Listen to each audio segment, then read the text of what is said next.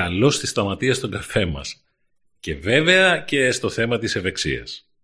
Καταρχήν θέλω να ξέρουν όσοι μας ακούν πως έχεις ιστορία, πάθος και ακόμα έχεις ενασχόληση με τον αθλητισμό. Έτσι δεν είναι; Γεια σας, χαίρομαι πολύ που βρίσκομαι σήμερα μαζί σας.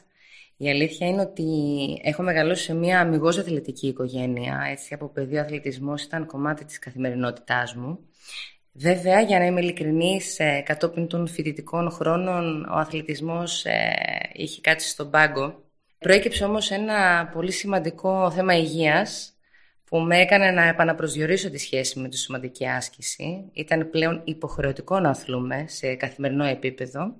Και έτσι λοιπόν ξαναέγινε μια συνήθεια, η οποία συνήθεια κατέληξε ως κομμάτι της ταυτότητάς μου. Αυτό είναι σπάνια περίπτωση HR, αν μου επιτρέπεις, γιατί ε, εκτός από το ότι αθλείσαι, ε, μπορείς να καταλάβεις και το τι σου δίνει αυτό στη, στη ζωή, στην ευεξία, στο να είσαι καλά. Είναι απαραίτητο κριτήριο αυτό για να αναπτύξει μια επιχείρηση προγράμματα ευεξίας ή απλά πρέπει να είσαι ε, εργαζόμενοι και συνεργαζόμενοι με τους ανθρώπους, επικοινωνιακός άνθρωπος και έτσι, ομαδικός; Σε πολύ μεγάλο βαθμό τα πράγματα που κάνουμε ακόμα από το χώρο εργασίας μας ή και στην προσωπική μας ζωή έχουμε σαν μότο το leading by example.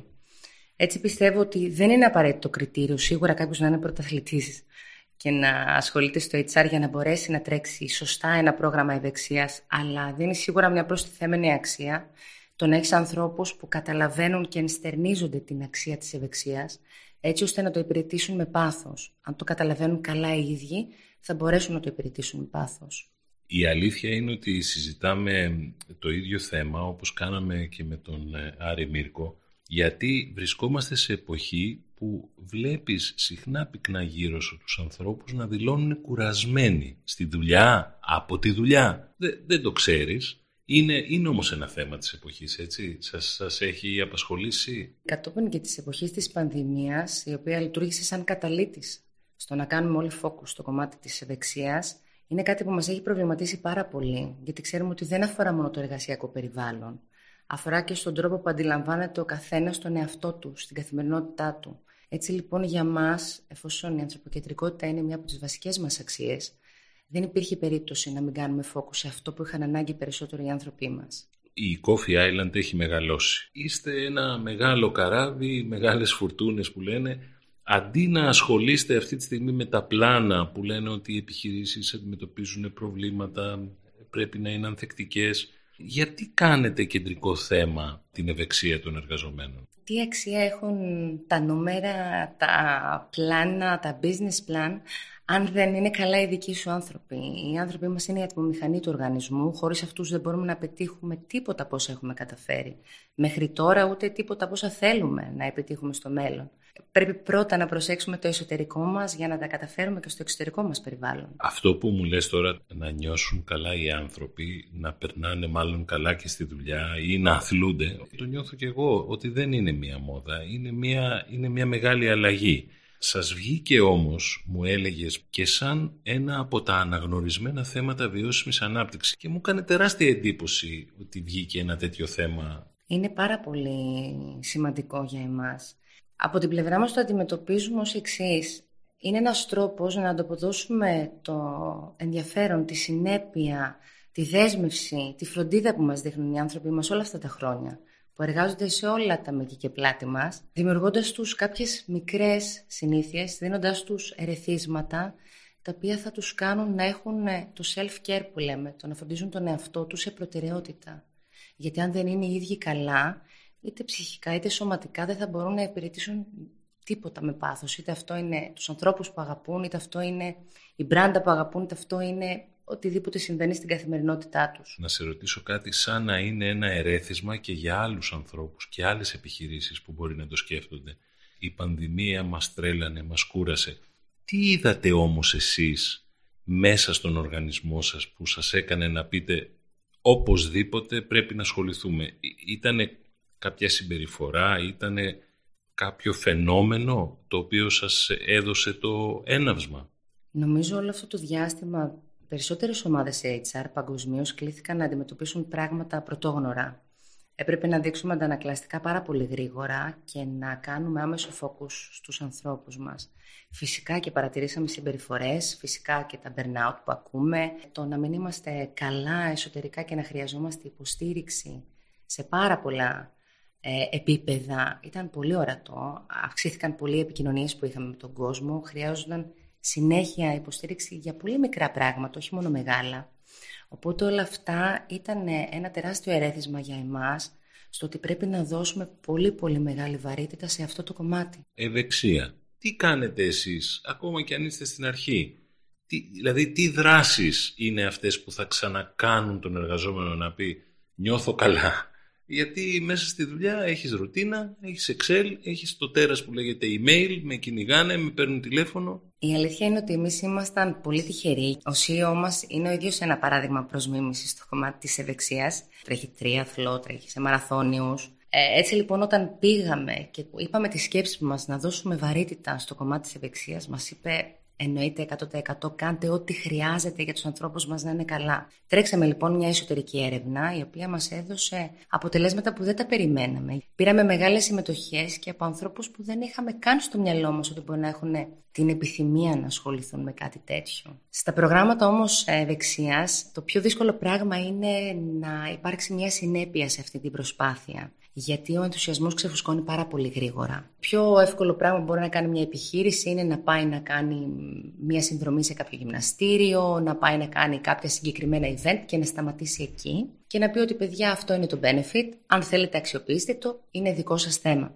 Εμείς δεν λειτουργούμε έτσι. Εμείς θέλουμε να χτίσουμε μια κουλτούρα στους ανθρώπους μας, μικρές μικρές συνήθειες που θα γίνουν κομμάτι της ταυτότητάς τους. Θα μπορέσουν να είναι υγιείς μέσα και έξω στην καθημερινότητά τους, στην προσωπική τους ζωή, αλλά και κατ' επέκταση και στην επαγγελματική τους ζωή. Μέσα σε αυτή την κουλτούρα της, ας πούμε, της ευεξίας, που όλοι μαζί γινόμαστε και λίγο παρέα και λίγο οικογένεια, μπαίνει ακόμα και ο εθελοντισμός που λέει ο λόγος ή είναι μια κατάσταση Αύριο, παιδιά, όλοι στο προάβλιο τρέχουμε. Μεθαύριο ένα σεμινάριο να μην τρώμε λύπη. Σκιαγράφησε το λίγο, γιατί μπορεί ε, αρκετοί που θα το ακούσουν να πούνε αυτά είναι ψευτομόδες. Η προσωπική μου εκτίμηση είναι ότι δεν είναι μια μόδα ούτε τάση της εποχής. Είναι μια στάση ζωής. Ε, βρισκόμαστε πλέον παγκοσμίως σε ένα επίπεδο που η ψυχική και η σωματική υγεία είναι σε ευθύνουσα πορεία. Κάνοντας απλά δράσεις σε ατομικό ή σε ομαδικό επίπεδο, φυσικά μπορούμε να κάνουμε και πάρα πολλά κομμάτια ε, εθελοντικά.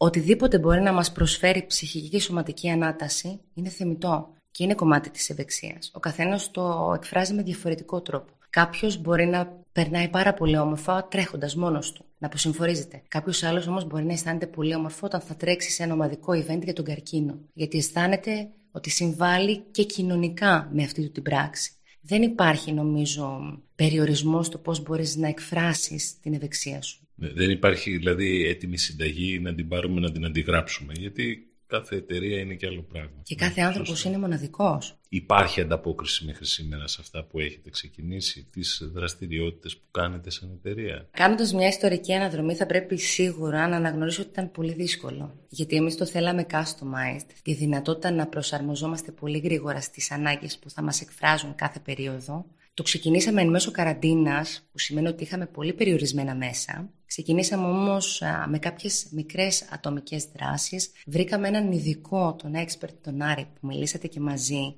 ο οποίος είναι εξειδικευμένος στο κομμάτι της φυσικής κατάστασης και μπόρεσε να μας δώσει ένα συνδυασμό τόσο πρακτικής αλλά και εκπαιδευτικής ε, κουλτούρας. Γιατί σίγουρα για να γίνει συνήθεια θα πρέπει να συνοδεύεται από και το, και από ένα εκπαιδευτικό κομμάτι. Προσπαθείτε να χτίσετε αυτή την καινούργια κουλτούρα, η οποία όμως είναι πολύ σημαντικό να αναπαράγεται, να έχει πρεσβευτές τους μάνατζερς. Αν ανακοινώσει η εταιρεία ότι αύριο θα σου μάθω πώς να τρως ή έλα μαζί μου να παίξουμε έναν αγώνα, πρέπει κατά κάποιο τρόπο και μέσα στις διευθύνσεις αυτό να γίνει κάποιος να το πουσάρει, έτσι δεν είναι; Ναι, η αλήθεια είναι ότι αν δεν το πιστεύει η ίδια η διοικητική ομάδα, είναι πάρα πολύ δύσκολο ένα τμήμα HR να μπορέσει να το περάσει σε όλο τον οργανισμό. Θέλει πάρα πολύ προσπάθεια, αυτό πρέπει να το ομολογήσουμε, γιατί αλλάζει πάρα πολύ και η ψυχοσύνθεση των ανθρώπων. Μικρές μικρές δράσεις οι οποίες σιγά σιγά συνθέτουν μια συνήθεια. Και αν όλοι μαζί δεν είμαστε δεσμευμένοι σε αυτό, θα είναι πάρα πολύ δύσκολο να τα καταφέρει ένας οργανισμός. Και από την άλλη, αυτό που μου γεννά σαν σκέψη είναι ότι έχετε ανθρώπους στα logistics, έχετε ανθρώπους στο εργοστάσιο και έχετε και ανθρώπους στο λογιστήριο, όπως πολύ διαφορετικά είδη δουλειάς. Αυτό πώς το αντιμετωπίζετε, γιατί άλλη η κούραση ε, ενός ανθρώπου που σηκώνει κυβότιο, άλλη η κούραση κάποιου που τον πονάνε τα μάτια από την οθόνη στο Excel. Θα χρησιμοποιήσω ένα παράδειγμα ε, για να καταλάβεις πόσο και για εμάς ήταν μια έκπληξη αυτό που είδαμε σαν δείγμα. Ξεκινώντας τις προπονήσεις μπάσκετ που ήταν ένα κομμάτι που μπορέσαμε να θέσουμε σε εφαρμογή όταν πια είχαν αρθεί αρκετοί περιορισμοί, είχαμε συμμετοχές περίπου στο 35% των εργαζομένων. Για μας ήταν ok, μπορούσαμε να ξεκινήσουμε, ξεκινήσαμε τις προπονήσεις. Όσο περνούσαν οι προπονήσεις, άρχισε να μειώνεται ο κόσμος. Έπρεπε πάλι να δώσουμε έμφαση και να κάνουμε call ότι παιδιά πάμε όλοι μαζί Είδαμε ότι σε πάρα πολλές περιπτώσεις αυτό λειτουργούσε και στο αίσθημα που μας έλειπε το να βρεθούμε όλοι μαζί εκτός εργασιακών χώρων γιατί η καραντίνα μας το είχε στερήσει για πολύ μεγάλο διάστημα. Έφτασε η ώρα να κάνουμε ένα μικρό event. Ζητήσαν οι άνθρωποι οι οποίοι πήγαιναν με συνέπειες στις προπονήσεις που δεν ήταν πάρα πολύ η αλήθεια είναι, ήταν το 15% του οργανισμού. Ότι δεν κάνουμε ένα εσωτερικό event να τρέξουμε όλοι μαζί, να είναι και λίγο πιο ανταγωνιστικό, να το ευχαριστηθούμε. Όταν λοιπόν το λανσάραμε, το 3 on 3 tournament που κάναμε πρώτη φορά το Μάιο, και συμμετείχε σχεδόν το 40% του οργανισμού, για μας ήταν τεράστια έκπληξη. Γιατί συμμετείχαν άνθρωποι από όλες τις υποδομές μας που δεν είχαν κανένα αθλητικό background. Άρα δεν ήρθαν για το κομμάτι το ανταγωνιστικό. Ήρθαν το κομμάτι της παρέας και το υπόλοιπο 60% του οργανισμού ήταν στις κερκίδες. Πολύ ωραίο. Θεωρώ ότι ήταν από τις πιο ευτυχισμένες μου στιγμές όταν ολοκληρώθηκε το τουρνουά και λαμβάναμε από SMS, Viber, email, τηλεφωνήματα από τους συναδέλφους που μας λέγανε ευχαριστούμε πάρα πολύ που το διοργανώσετε αυτό για εμάς. Από την άλλη όμως, αν πει κάποιος θέλω να βοηθήσω τους ανθρώπους μου, πρέπει να έχει φωτιά στον ποπό του. Επειδή κάναμε ένα πρωτάθλημα ή γιατί συζητήσαμε με έναν ειδικό, ε, δεν σημαίνει ότι είναι μια μόνιμη κατάσταση. Πρέπει κάθε μέρα που λέει ο λόγος κάτι καινούριο να σκέφτεσαι για να. Ε; Γι' αυτό και λέω ότι τα προκάτ προγράμματα που είναι εύκολο να τα βρεις πλέον στην αγορά δεν αγγίζουν τους ανθρώπους. Δεν αισθάνονται ότι είναι κάτι customized για εκείνους, ότι δεν τους αφορά προσωπικά. Όταν πας όμως και προσαρμόζεις το, το πρόγραμμα ευεξίας σου Ανάλογα με τις ανάγκες που βλέπεις, ότι σήμερα θέλω να κανονίσω μια εκδρομή να πάμε όλοι μαζί στο βουνό, να περπατήσουμε. Γιατί συνδυάζω το να βρεθούμε όλοι μαζί, αλλά και με τη φυσική άσκηση. Σήμερα θέλω να κάνω μια γευσηγνωσία για την υγιεινή διατροφή. Το κάνεις για εκείνους. Πού πρέπει να φτάσει σε ένα όριμο στάδιο αυτό που λέμε ευεξία; Να σε κάνω φίλε, συνάδελφε, εργαζόμενε, να τρως διαφορετικά, να αθλείσαι διαφορετικά, γιατί μυρίζομαι για να είσαι πιο παραγωγικός. Εμείς θα αισθανθούμε ότι θα είμαστε κερδισμένοι εάν αυτό έχει γίνει κομμάτι της ταυτότητάς τους. Τι εννοώ ταυτότητά τους; Ακόμα και το τι τρώνε την ώρα που κάνουν το διάλειμμά τους δείχνει την κουλτούρα που έχουν δημιουργήσει, καλλιεργήσει όλο αυτό το διάστημα στο πώς βλέπουν τον εαυτό τους. Πάλι να πω ένα μικρό παράδειγμα για το πώς μια συνήθεια μπορεί να γίνει κομμάτι της καθημερινότητας και αυτό να σου γίνει κουλτούρα.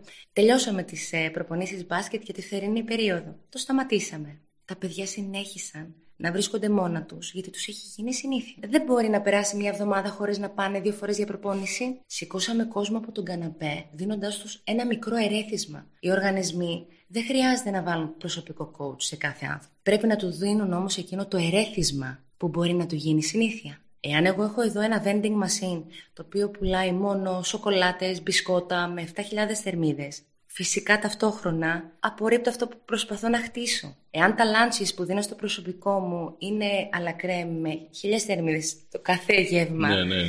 κάνω ταυτόχρονα αυτό σαμποτάρω την προσπάθειά μου. Ναι, είναι μια γενικότερη κουλτούρα σου αυτό. Σου δίνω ένα τόνο λίπος, αλλά τώρα έλα να τρέξεις. Πάμε να τρέξουμε όλοι μαζί. Μπορεί κάποιος να πει, τι τα θέλεις τώρα αυτά, έχουμε δουλειά. Αυτό είναι ένα εμπόδιο μέσα στις επιχειρήσεις. Σίγουρα σε κάθε οργανισμό θα υπάρχουν και εκείνοι οι άνθρωποι οι οποίοι αμήνονται, οι οποίοι αντιστέκονται λιγάκι στις αλλαγές και μην ξεχνάμε πάρα πολύ ότι δεν έχω χρόνο να χάσω, είναι η πιο εύκολη δικαιολογία. Για μας, παραδείγματος χάρη, ήταν προαπαιτούμενο ότι όλα τα webinars θα γίνονται εν ώρα εργασίας. Θα σταματάμε εκείνη την ώρα όλοι, θα χάνουμε τον χρόνο από τη δουλειά μας και θα τον αξιοποιούμε με κάτι ακόμα πιο καλό. Και μάλιστα αυτό ήταν και προαπαιτούμενο και από τον CEO μας ότι δεν θα γίνεται τίποτα εκτός ωραρίου εργασίας. Εσύ είσαι ένας άνθρωπος αρκετά χρόνια στον οργανισμό. Τι βλέπεις ότι σου έχει δώσει σε προσωπικό αξιακό αλλά και επαγγελματικό επίπεδο η Coffee Island; Αυτό που λες συνέχεια οργανισμό και το λες με αγάπη, φαίνεται αυτό. Κάθε άνθρωπος πιστεύω ότι έχει το δικό του σύστημα αξιών. Αν λοιπόν βρεθεί μέσα σε έναν οργανισμό που αρχικά δεν έρχεται σε σύγκρουση στο δικό του αξιακό σύστημα με τις αξίες του οργανισμού,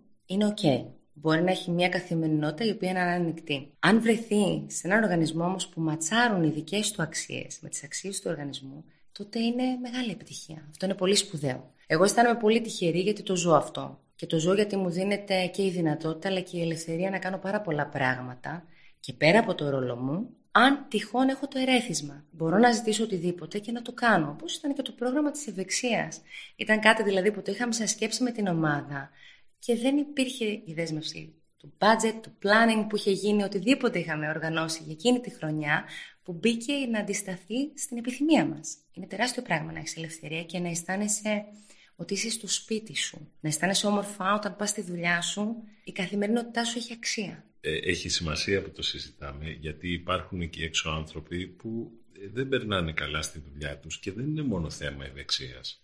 Καμιά φορά η ευεξία είναι και αυτό που περιγράφεις ακριβώς, το πώς νιώθω. Το πώς νιώθω που σε εμποδίζει ή σε ανεβάζει. Το να αισθάνεσαι ότι ανήκεις εδώ, ότι είσαι κομμάτι αυτής της ομάδας. Και αυτό φαίνεται από τα μικρά πράγματα. Μπορεί να φαίνεται από τη συμπεριφορά των ανθρώπων στους κοινόχρηστους χώρους. Το να πας στην κουζίνα, παραδείγματος χάρη, του γραφείου και να δεις ότι κανείς δεν θα έχει πεταμένα πράγματα.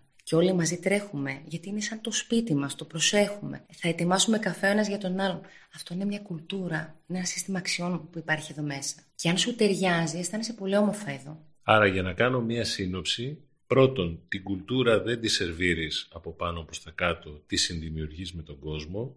Δεύτερον, μας είπες ότι ρωτώντας, ψάχνοντας, δοκιμάζοντας, βρίσκεις πράγματα που τους κάνουν να νιώθουν καλύτερα. Τρίτον, μην θεωρείτε δεδομένο ότι όλοι θα είναι φανατικοί κάθε μέρα, βαριούνται, κουράζονται, έχουν άλλα πράγματα, άρα συνεχώς πρέπει να δημιουργήσει ευκαιρίες. Και όλο αυτό δεν γίνεται σκηνοθετημένα για να είμαστε αχ τι καλή εταιρεία που είναι, αλλά γιατί αν αυτοί οι εργαζόμενοι ή οι εργαζόμενες είναι σαν να έχουν φάει ξύλο, αποκλείεται να αποδώσουν. Με όλα αυτά που είπαμε και με την εμπειρία των 30 ετών, θέλω να μας σκιαγραφίσει στα επόμενα πέντε χρόνια. Υπάρχει μια τεράστια πρόκληση μπροστά μας. Αυτό είναι μια πραγματικότητα. Μην ξεχνάμε ότι μόνο οι γενναίες που αρχίζουν πλέον και γίνονται blended στους οργανισμούς Μιλάμε για διαφορετικές κουλτούρες, διαφορετικό τρόπο που έχει γαλουχηθεί η κάθε γενιά. Υπάρχει μια λανθασμένη εντύπωση ότι πολλές φορές η κουλτούρα υπηρετείται καλύτερα από τα παλαιά στελέχη. Μια μπράντα για να είναι επιτυχημένη υπάρχουν συνοδοιπόροι και παλαιοί και καινούργοι οι οποίοι χτίζουν ένα μεγάλο σύστημα, μια μεγάλη αλυσίδα αξιών και την υπηρετούν με συνέπεια. Έχει μεγάλη σημασία να δίνουμε φόκους στους ανθρώπους που εντάσσουμε στις ομάδες μας. Άρα το recruitment έχει πολύ μεγάλη βαρύτητα και η κουλτούρα η προσωπική πλέον έχει πολύ μεγάλη βαρύτητα. Και όταν μέλημά σου είναι να έχεις ανθρώπους που θα τους έχεις χρόνια, πρέπει να δεις ότι ματσάρουν οι κουλτούρες, οι αξίες, για να συμπορευτείτε όσα χρόνια μπορείτε μαζί. Είναι μεγάλη πρόκληση και έχουμε ιδιαίτερο focus πλέον στον άνθρωπο όχι σαν hard skills, ποια είναι τα προσόντα που έχει, αλλά ποια είναι η πρώτη ύλη που μπορούμε να χτίσουμε πάνω του. Δηλαδή σαν άνθρωπο, σαν χαρακτήρας, σαν επαγγελματική κουλτούρα, σαν προσωπική κουλτούρα, πόσο μπορούμε εμείς να επενδύσουμε πάνω του και να βγάλει τον καλύτερο εαυτό του. Άρα αυτό είναι η μεγάλη πρόκληση, καλά κάνεις και το λες, θα είναι πάρα πολύ δύσκολο, συμφωνώ μαζί σου, πρέπει να βρεις μικρά διαμάντια. Τώρα, σε ό,τι αφορά την εξέλιξη των ανθρώπων ε, στον οργανισμό ή πράγματα τα οποία μπορεί να αφορούν τη σφαίρα των soft skills που λέμε. Ε, γιατί έχουμε πολλές αλλαγές. Εκεί τι, τι βλέπεις στα επόμενα πέντε χρόνια; Άκουγα πρόσφατα μία ομιλία του Σίνεκ, ο οποίος έλεγε ότι δεν θα πρέπει πλέον να μιλάμε για soft skills, αλλά για human skills. Η αλήθεια είναι ότι μέσα στα επόμενα έτη θα δούμε τον απόϊχο της ε, πανδημίας θα αρχίσει να γίνεται ένα πολύ μεγάλο ξεκαθάρισμα στο τι έχει ανάγκη κάθε οργανισμός. Θα αρχίσει να επαναπροσδιορίζεται κάθε οργανισμός στο τι έχει ανάγκη, πώς μπορεί να εξελιχθεί και φυσικά και πλέον και οι άνθρωποι θα αρχίσουν να είναι πάρα πολύ επιλεκτικοί σε αυτά που επιθυμούν να κάνουν. Γιατί πλέον η εργασία δεν είναι αμυγός βιοποριστική. Υπάρχει μπροστά και η επιθυμία, η οποία βγήκε πολύ έντονα και παρορμητικά μετά την καραντίνα. Άρα λοιπόν έχουμε πολύ μεγάλη πρόκληση και σε αυτό το κομμάτι στο να καταλαβαίνουμε τους ανθρώπους που έχουμε απέναντί μας, στο να καλλιεργήσουμε μεγαλύτερη ενσυναίσθηση, γιατί για όλες τις διοικητικές ομάδες είναι απολύτως απαραίτητη πλέον για να μπορούν να έχουν μια υγιή ομάδα με πολύ καλά αποτελέσματα. Διαφορετικά δεν μπορεί και ο οργανισμός να καταφέρει κανέναν στόχο. Χάρηκα πάρα πολύ τη συζήτηση και σε ευχαριστώ πάρα πολύ ε, για τη σημερινή μας συνάντηση. Το μήνυμα είναι ευεξία για εμάς και για τις επιχειρήσεις, για το καλό μου και το καλό της ομάδας μου και γιατί το δικαιούμαι τρόπον την ας πούμε ως εργαζόμενος ή εργαζόμενη. Ε; Και εγώ σας ευχαριστώ πάρα πολύ για αυτό το χρόνο και η αλήθεια είναι ότι πάμε όλοι μαζί να δημιουργήσουμε νέες συνήθειες, είτε σε προσωπικό είτε σε επαγγελματικό επίπεδο. Αυτό είναι ένα μικρό έρευνημα το podcast. Ε, μακάρι να το χρησιμοποιήσουν σαν παράδειγμα και άλλοι οργανισμοί και να καταλάβουν ότι δεν είναι μια απλή μόδα, αλλά είναι απολύτως απαραίτητο και έχει πολύ μεγάλη αξία από οποιοδήποτε άλλο benefit δίνουν στον εργαζόμενό τους.